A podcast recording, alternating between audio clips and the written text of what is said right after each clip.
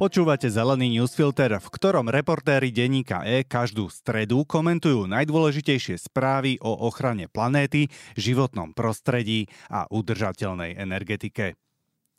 Dnešné vydanie bude o kaproch a o tom, či podľa vedcov cítia bolesť, aj o tom, kto sa hlási za nových šéfov Tatranského národného parku a Národného parku Veľká Fatra. Na predaj živých kaprov zriadi ministerstvo pôdohospodárstva spoločne s chovateľmi rýb 50 predajných miest. Minister Zasmer Richard Takáč tým reaguje na zrušenie takéhoto predaja pred prevádzkami väčších obchodných reťazcov. Nikto pritom nikomu predaj kaprov nezakazuje. Ukončenie predaja živých rýb má podľa reťazcov a obhajcov práv zvierat len zabrániť ich zbytočnému utrpeniu. Už spracované, chladené a mrazené ryby sa budú predávať naďalej. Podľa prieskumu agentúry Focus spred dvoch rokov takmer polovica ľudí nekupuje kapra na Vianoce vôbec. Petina kupuje chladeného alebo mrazeného. Necelých 20% opýtaných si kupovala živého kapra, ktorého si odniesla domov. Nie sú žiadne dáta o tom, že by táto zvláštna vianočná tradícia zvyšovala predaj rýb, ako naznačujú rybárske zväzy. Na tlačovej konferencii ministra Takáča odznelo aj to, že ryby s veľkou pravdepodobnosťou necítia bolesť. V prvej správe tohto vydania zeleného newsfiltra sa pozrieme na to, čo o tom zistili vedci. Dnešné vydanie Zeleného newsfiltra má 1300 slov a pripravili ho pre vás Tomáš Grečko, Alžbeta Kyselicová a Karolina Kiripolská. Ďalší Zelený newsfilter prinesieme v stredu 10. januára. Aktuálne je hitom prinášať senzácie a prezentovať skôr tie publikácie, ktoré tvrdia, že ryby cítia bolesť. Tvrdí to Milan Mazáň, výkonný riaditeľ Združenia chovateľov rýb na Slovensku. Zároveň však uznáva, že je to zložitá téma. Hovorí, existuje veľa vedeckých prác, no doposiaľ sme neboli nútení sa tejto téme detálne venovať. Pripomína, že sú aj také štúdie, ktoré tvrdia, že ryby bolesť necítia. Veterinár Juraj Příhoda, ktorý sa zúčastnil tlačovej konferencie spoločne s ministrom pôdohospodárstva Richardom Takáčom a chovateľmi rýb denníku N povedal Neviem ani o jedných, ani o druhých štúdiách. Podotýka, že je veterinárom 53 rokov. O bolesti vôbec neviem, ani som ju u rýb nezažil, dodal. Aké dôkazy teda priniesli vedci, ktorí tvrdia, že ryby bolesť cítia? Výskumy receptorov bolesti kostnatých rýb už pred 20 rokmi ukázali, že majú podobnú veľkosť a štruktúru ako receptory vtákov a cicavcov.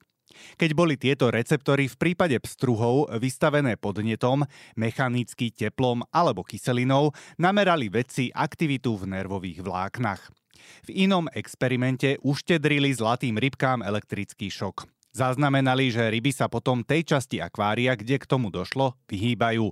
Dokonca aj vtedy, keď to bolo miesto, kde sa zvyčajne krmia.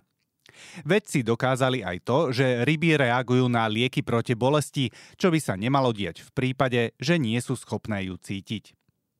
Čo hovoria vedci odporcovia? Podľa austrálskeho neurovedca Briana Kia vyššie spomínané experimenty dokazujú iba to, že ryby reagujú na podnety. Nedokazuje to vraj, že tieto reakcie sú bolesťou a keby aj, že by ju mozog cítil, napísal v slávnom článku v roku 2016. Jeho komentáre podnietili desiatky opačných vedeckých reakcií, ktoré viedli k novým dôkazom o tom, že ryby bolesť cítia. Existuje aj niečo, čo sa nazýva princíp predbežnej opatrnosti. Ten hovorí, že ak o niečom nemáme presvedčivé vedecké dôkazy, mali by sme sa radšej správať zdržanlivo. Odporcovia však argumentujú, že priemyslu, napríklad rybárom, by riadiť sa týmto princípom spôsobovalo príliš veľké finančné straty. Predávať ryby pritom nikto nezakazuje. Obhajcovia práv zvierat z organizácie Humanný pokrok nežiadajú zakázať predaj kaprov, požadujú iba, aby sa pritom vynechalo utrpenie, ktoré nie je na nič dobré. Spotrebu ani kvalitu rýb nijak nezvyšuje.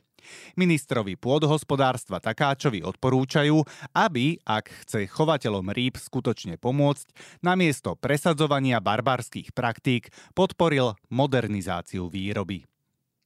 Na posty šéfov národných parkov sa hlásia lesníci, poľovníci, známy ochranár aj manažér bytunka. V útorok sa konal konkurs na nových šéfov Tatranského národného parku a Národného parku Veľká Fatra. Na rozdiel od výberových konaní začias ministra Jána Budaja bol neverejný. Bývalých riaditeľov odvolal nový minister životného prostredia Tomáš Taraba v novembri a odvtedy majú iba poverených šéfov. Na post riaditeľa Tatranského národného parku sa hlásia Peter Oleksa je dnes dočasne poverený riaditeľ Národného parku. Vyštudovaný polovník je tiež konateľom spoločnosti Leslov so sídlom v Spišskom Bystrom, poskytujúcej služby v lesníctve a poľovníctve. Navrhuje opätovné nasadenie losa mokraďového, lososa a úhora do tatranskej prírody. Druhý uchádzač nedal súhlas so zverejnením svojho mena ani životopisu. Podľa informácií denníka N ide o úradníka Jozefa Slovíka, bývalého vedúceho odboru starostlivosti o životné prostredie na okresnom úrade v Poprade. Zviditeľnil sa viacerými kontroverznými stanoviskami, ktoré nerešpektovali ochranu prírody. Na post šéfa Veľkej Fatry sa hlási 5 kandidátov. Roman Fajt, Momentálne je povereným riaditeľom Národného parku, vyštudoval aplikovanú zoológiu a poľovníctvo. 12 rokov bol konateľom firmy, ktorá predávala domáce potreby. Neskôr šéfoval oddeleniu nákupu vo firme, ktorá sa zaoberá elektrokomponentmi pre dopravu či skúškami elektrickej bezpečnosti. Fight do svojej koncepcie omylom skopíroval opis iného národného parku Malej Fatry. Marián Jasík, ochranár a hlavný autor inventarizácie slovenských pralesov, je bývalý riaditeľ správy Národného parku Nízke Tatry. Pôsobí v Občianskom inštitúte pre ochranu prírody. Za prioritnú úlohu považuje vypracovanie programu starostlivosti o Národný park Veľká Fatra. Miloslav Mihál, Pracuje ako odborný lesný hospodár, predtým pracoval ako technik v štátnom podniku Lesy Slovenskej republiky a v strojárskej spoločnosti Dios, kde sa venoval aj posudzovaniu vplyvov na životné prostredie, čiže procesom EIA. Chce vypracovať návštevný poriadok a turistické zázemie, aktualizovať web stránku parku a rozšíriť spoluprácu s vedeckou obcov a vlastníkmi pôdy. Martin Mokráň vyštudoval lesnícku fakultu a v súčasnosti pracuje ako zoológ chránenej krajnej oblasti Biele Karpaty. V rokoch 2016 a 2020 pracoval ako štátny úradník v rôznych inštitúciách štátnej lesnej správy Bavorska. Medzi tým bol riaditeľom odštepného závodu v štátnom podniku Lesy Slovenskej republiky, je členom lesnej a poľovnej stráže. Ochrana prírody v Národnom parku má mať podľa jeho koncepcie nadradenú funkciu, no ťažba a predaj dreva by mali ostať dôležitým pilierom hospodárenia. Martin Zeleňák absolvoval drevárskú fakultu vo zvolenie, pracoval ako pilčík v Alpách, neskôr ako robotník na stavbe lodí a aktuálne je prevádzkovým manažérom Bytúnka.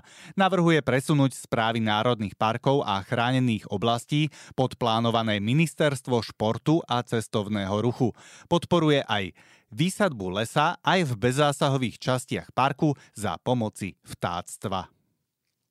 Všetko ďalšie z uplynulých 7 dní, o čom by ste mali vedieť. Spotreba uhlia vo svete vzrastie tento rok na rekordnú úroveň. Napriek tomu, že rastie tlak na znižovanie využívania fosílnych zdrojov, dosiahne dopyt po uhlí v roku 2023 rekordnú úroveň 8,5 miliardy tón, uviedla v správe Medzinárodná agentúra pre energetiku. Dôvodom je najmä rastúca spotreba v Číne a Indii. Zvyšujúci sa dopyt po uhlí v azijských ekonomikách kompenzuje pokles spotreby v európskych štátoch a v USA. V prípade európskych krajín a Spojených štátov by sa mala spotreba uhlia tento rok znížiť zhruba o 20 Vzdialujeme sa tak od Parížskej zmluvy. Nad 8 miliardami tón ročne sa bude spotreba uhlia držať aj v najbližších rokoch, upozornila agentúra. Takýto vývoj však znemožňuje splnenie podmienok Parížskej klimatickej dohody.